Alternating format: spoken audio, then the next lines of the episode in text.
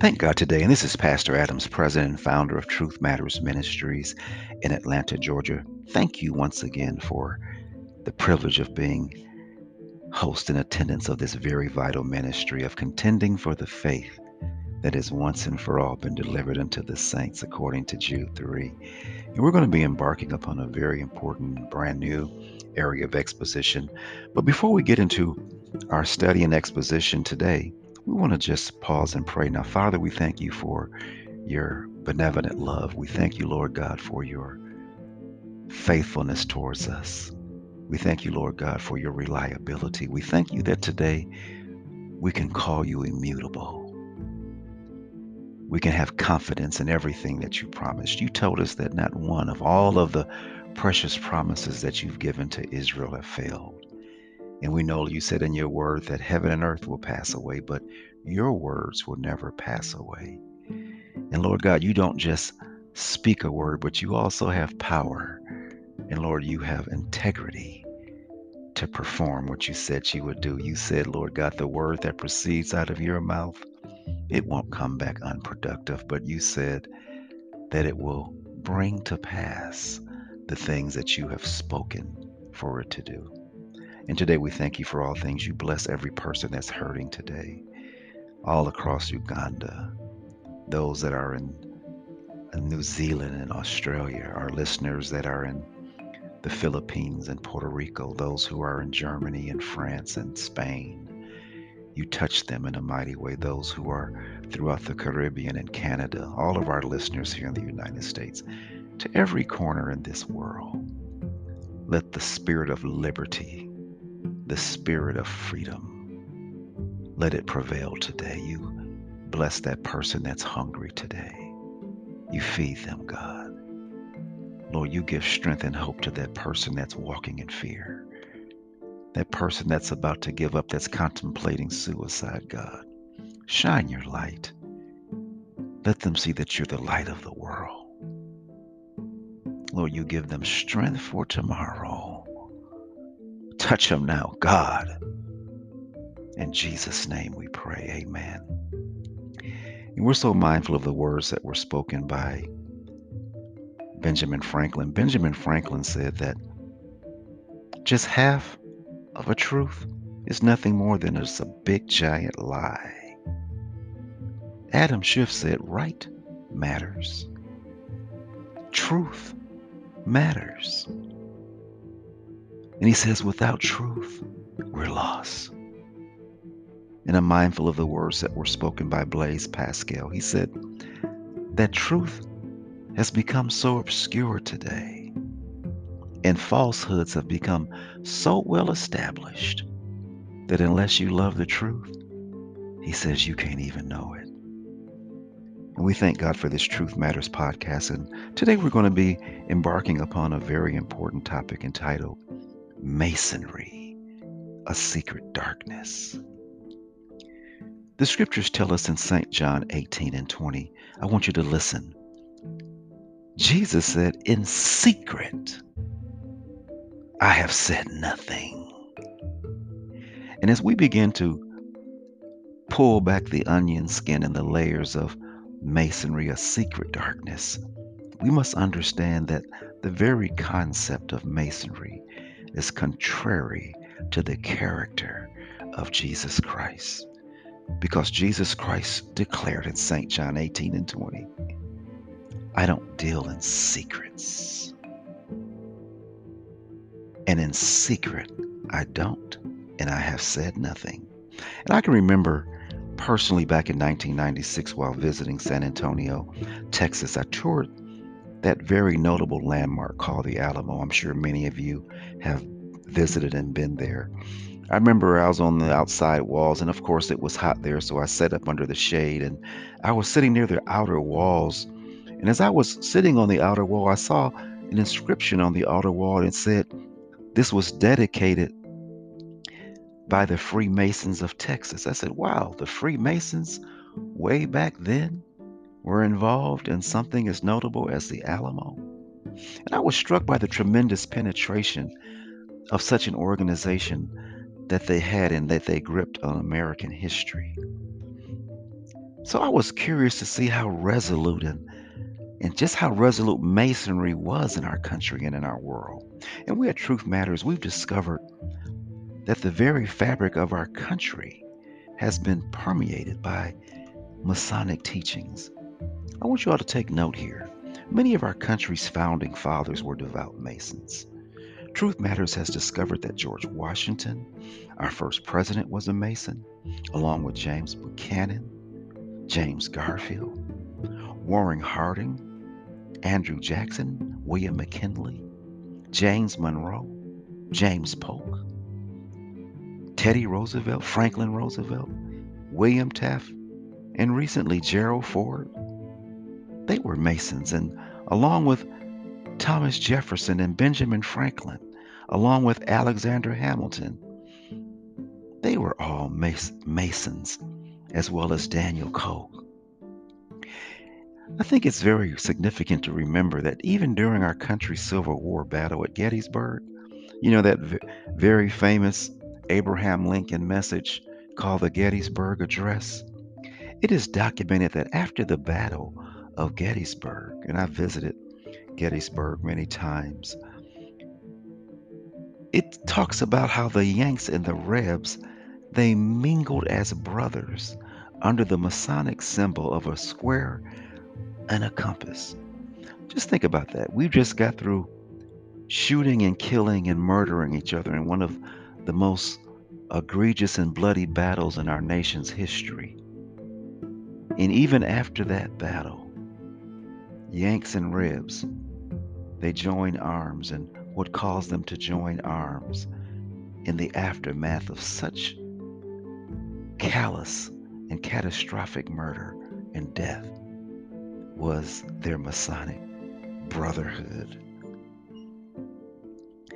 See, our very structure and national symbols are tainted with Masonic emblems. The selection of the very eagle as our national symbol and the design of our currency is bursting with Masonic symbols. You all can see the dollar. You see that the eagle is on one side, and then on the back side, you see where you have the the actual symbol of, of masonry, and you have the pyramid there and the all seeing eye, all of those things are Masonic symbols. Recently, the Masonic publication entitled The Royal Ark listed Earl Warren, you know, the famous Warren Report. He was the one who was selected to investigate the assassination of President Kennedy. He is a Mason. Also, Edgar Hoover, who was the head of the FBI, he even elevated to the position of a 33 degree, or the highest degree of masonry, as was Alabama Governor George Wallace. In the magazine also listed 53 senators and 184 members of the House of Representatives as being Masons. Many of our military comrades and arms were Masons. I recall how many I knew and I knew many of them when I was active duty, especially overseas. They learned to perform certain gestures and postures to signal to other Masons that they were also brothers or sisters, uh, brothers uh, and members of the family of the lodge. See, being a Mason was an advantage in many promotion board proceedings and assignments. I can remember coaching our unit basketball team, and my team captain uh, Sergeant Crowder, I remember him very clearly. During the game, he said, Hey, coach, I want you to hold my ring. And so, you know, me not thinking anything about masonry, I put it on my finger and, did, and didn't realize it was a Masonic ring. Many people approached me during the game in Hanau, you know, in Hanau, Germany, as if they thinking that I was a Mason brother. And afterwards, when I gave the ring back to Sergeant Kraut, he saw I had it on my finger he asked me if I wore it forwards or if I wore it backwards. And I said, I don't remember. He says, Well, the way that you wear the ring, whether it's forward or backwards, will indicate to others that you were an active Mason. See, many many soldiers back then they they obtained favorable actions by other Masons, and how did they get that? It was based upon their relationship, and it was also based upon their were uh, if they were members or if they had a relationship with the lodge. Now, years after that, I remember in 2007, I was working in Orlando, Florida. And as I was in a business, I was approached by a returnal, a retired colonel. And as we talked, you know, he's he greeted me and I shook his hand. And when I shook his hand, the normal way to, you know, put my whole palm in his hand and, and squeeze his hand with a firm handshake, he pushed me back with his fingers and he pulled back with his hands. And he shook my hand with a half grip, the Masonic half grip handshake. And while he was doing that, he asked me if I was a traveling man, which is a common question to determine if you are a Mason brother. I explained to him, I said, No, I'm not a traveling man. And his response to me was uh, that I should get with him for information because he thought that I would be a good candidate.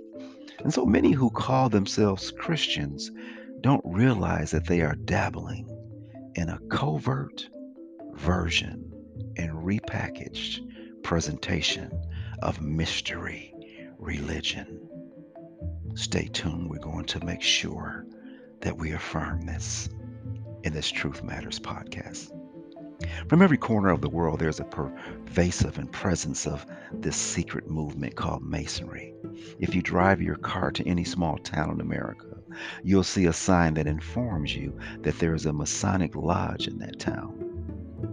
Every year there are Shriners parades and events from coast to coast. I'm sure you all have even seen the Shriners commercials on TV. They have on their purplish hat with the tassel hanging to the side, and they may have on uh, their top, their vest, and uh, with emblems and awards and different degrees and platitudes in relationship with the Shriners. And we see the symbol of masonry on the bumpers of cars every day. Masonry is so influential that it is supported by the largest Protestant organization in the world. Who is that? The SBC or the Southern Baptists, headquartered right here in Georgia. See, Truth Matters is contacting the Southern Baptists with a strong condemnation for endorsing an anti biblical and Christ defaming organization such as Masonry. So, as we and as we really uh, move further into our into our exposition and examination of masonry, we think it's very important that we really understand what is the 411 of this pervasive and secret organization. And so, during these expositions, Truth Matters is going to answer the questions and provide vital information about Freemasonry. What are some of them? What's the origin and history of Freemasonry? What, what, are, what are its symbols and its structure today? What does Masonry really teach? Is Masonry a religion? We're also going to cover who is the God within Masonry. And then finally, the most important question is should a Christian be a Mason? So let's go ahead and jump into the Masonic origin and its history. See, Freemasonry is known under several names. It's called the craft, it's called the brotherhood, it's also, also known as the order or the lodge. The history of the lodge is not easily discernible. There are many who believe that the craft is an outgrowth of the ancient mystery schools or that it was first associated with the Druids or the Illuminati. See, the craft can be traced back to many of the pagan practices of Egypt. There are parallels to the pagan god Ra and the sun god Tammuz.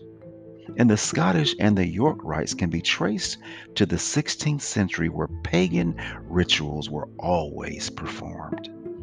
The secret societies were formed to control society and to influence religious freedom. I want you to hear that.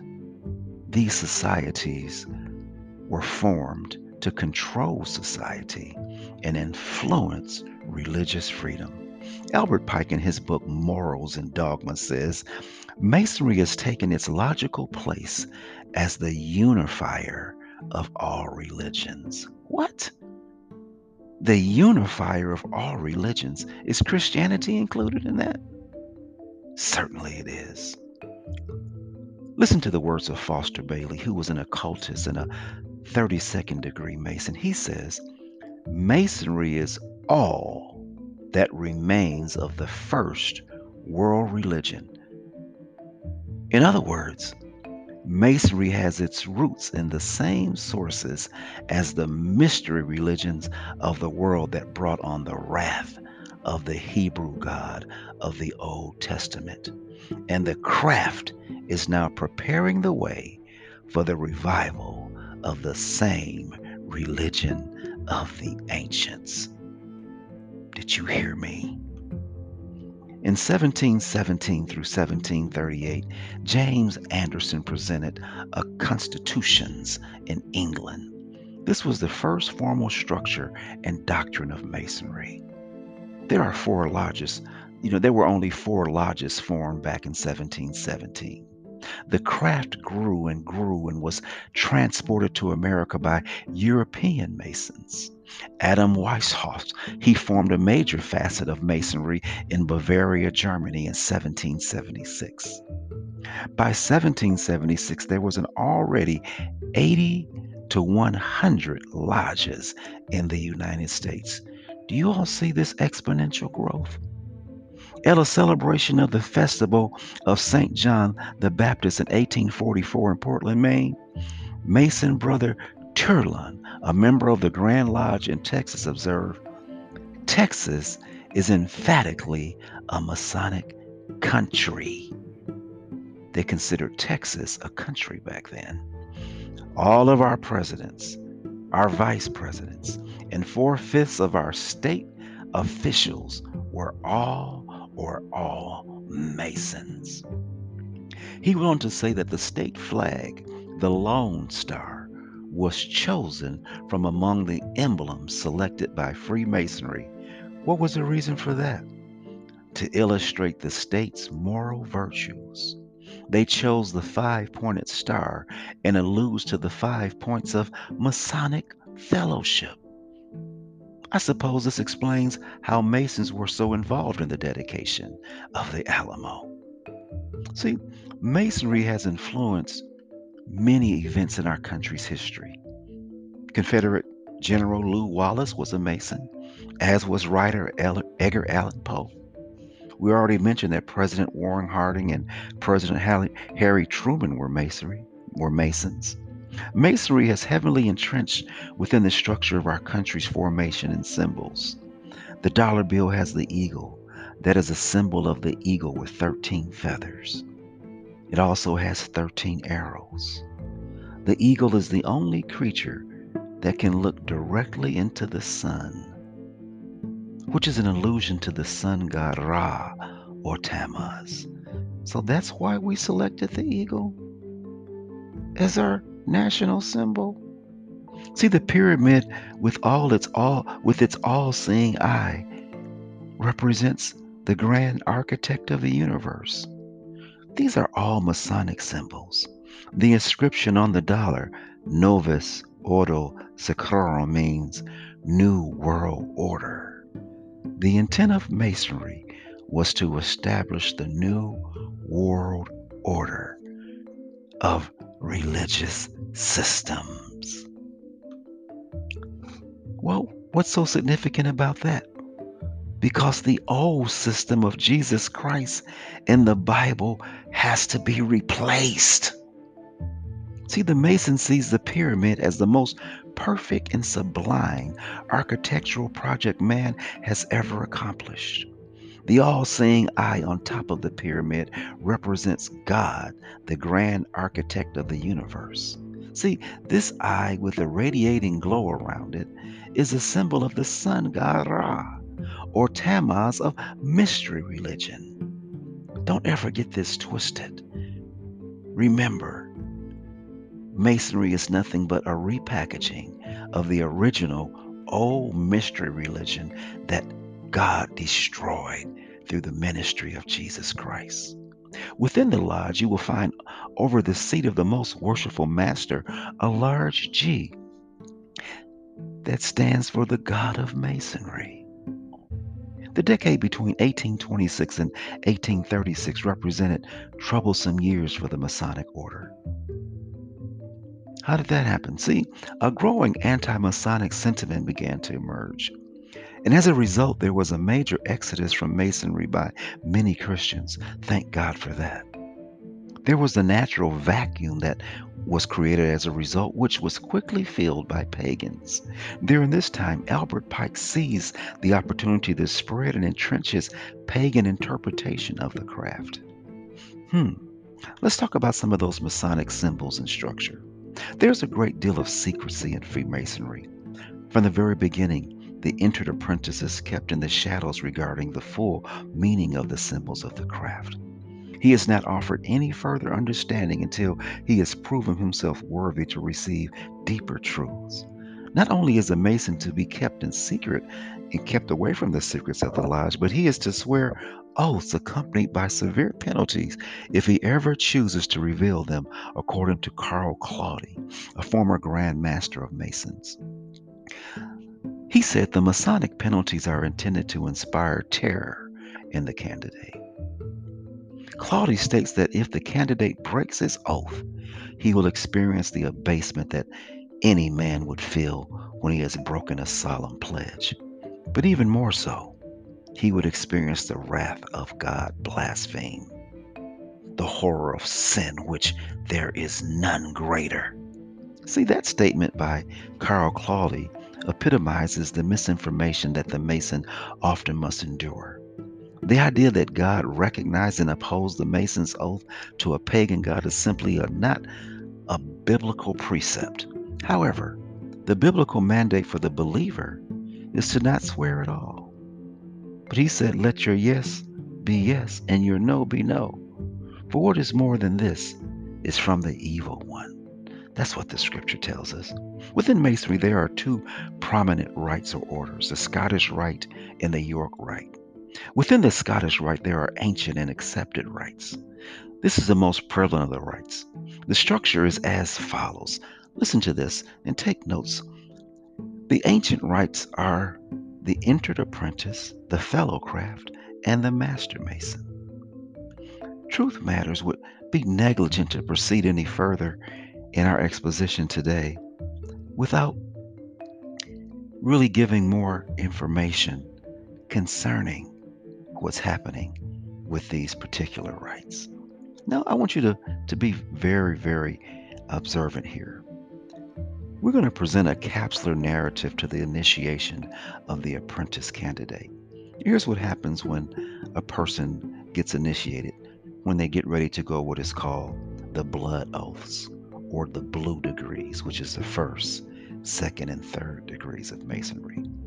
Here's how the initiation will go.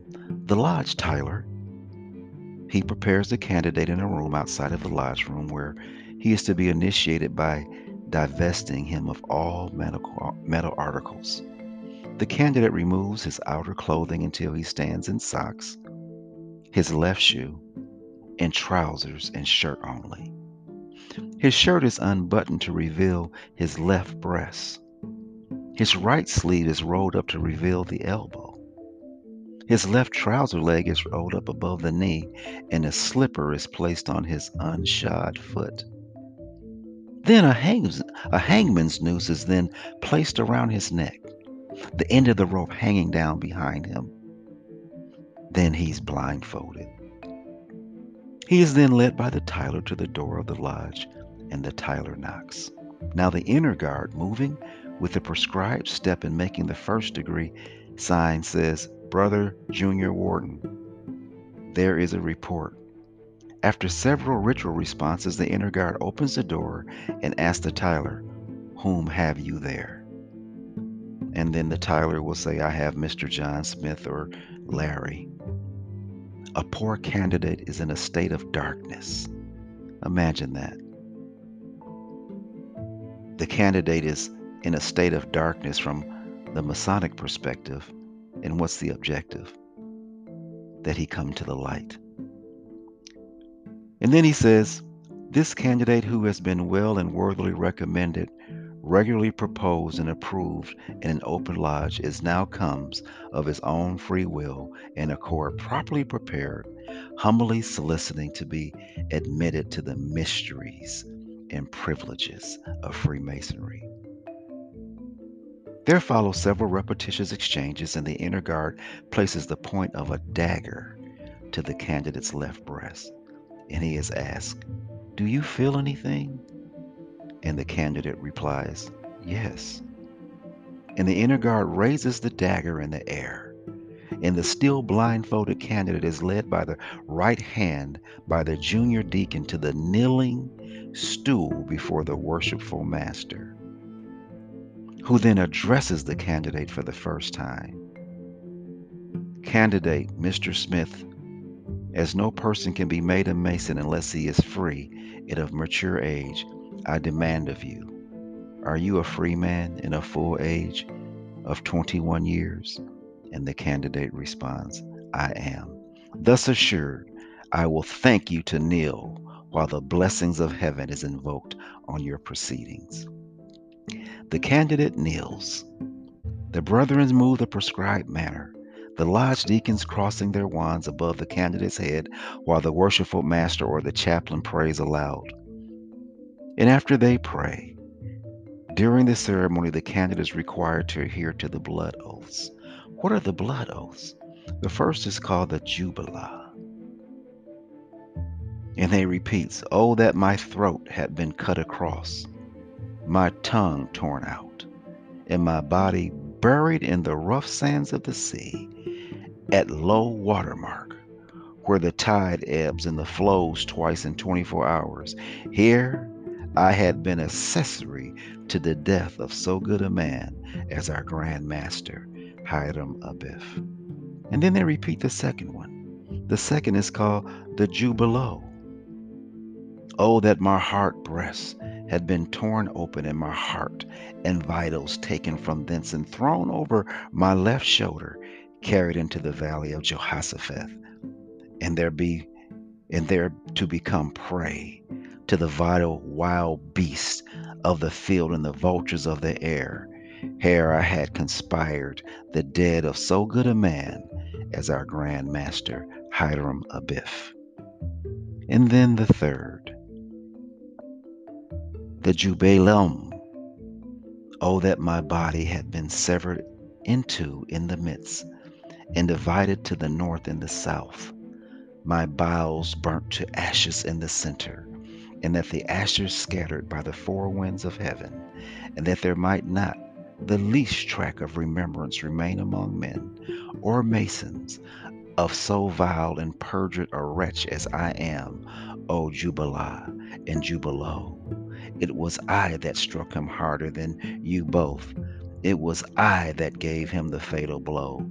It was I that killed him outright. And I think it's so important to know that these blood oaths that are giving during this ceremony are giving as a result of the exaltation of Hiram Abiff.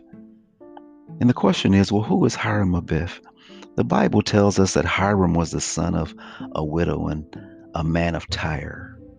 He was also a member of the tribe of Naphtali. Hiram was highly skilled in working with bronze and stone. He was therefore chosen by King Solomon to provide ornate decorations for the new temple that was being built in Jerusalem. And so today we thank you for uh, giving ear and listening to this exposition of Freemasonry. And we're just giving a background of its origin, its structure, and some of the degrees and some of the rites that are part of the initiations of the structure of Freemasonry. We will continue in our next podcast on the 4th through the 14th to the 33rd degrees of Masonry. Now, God bless you.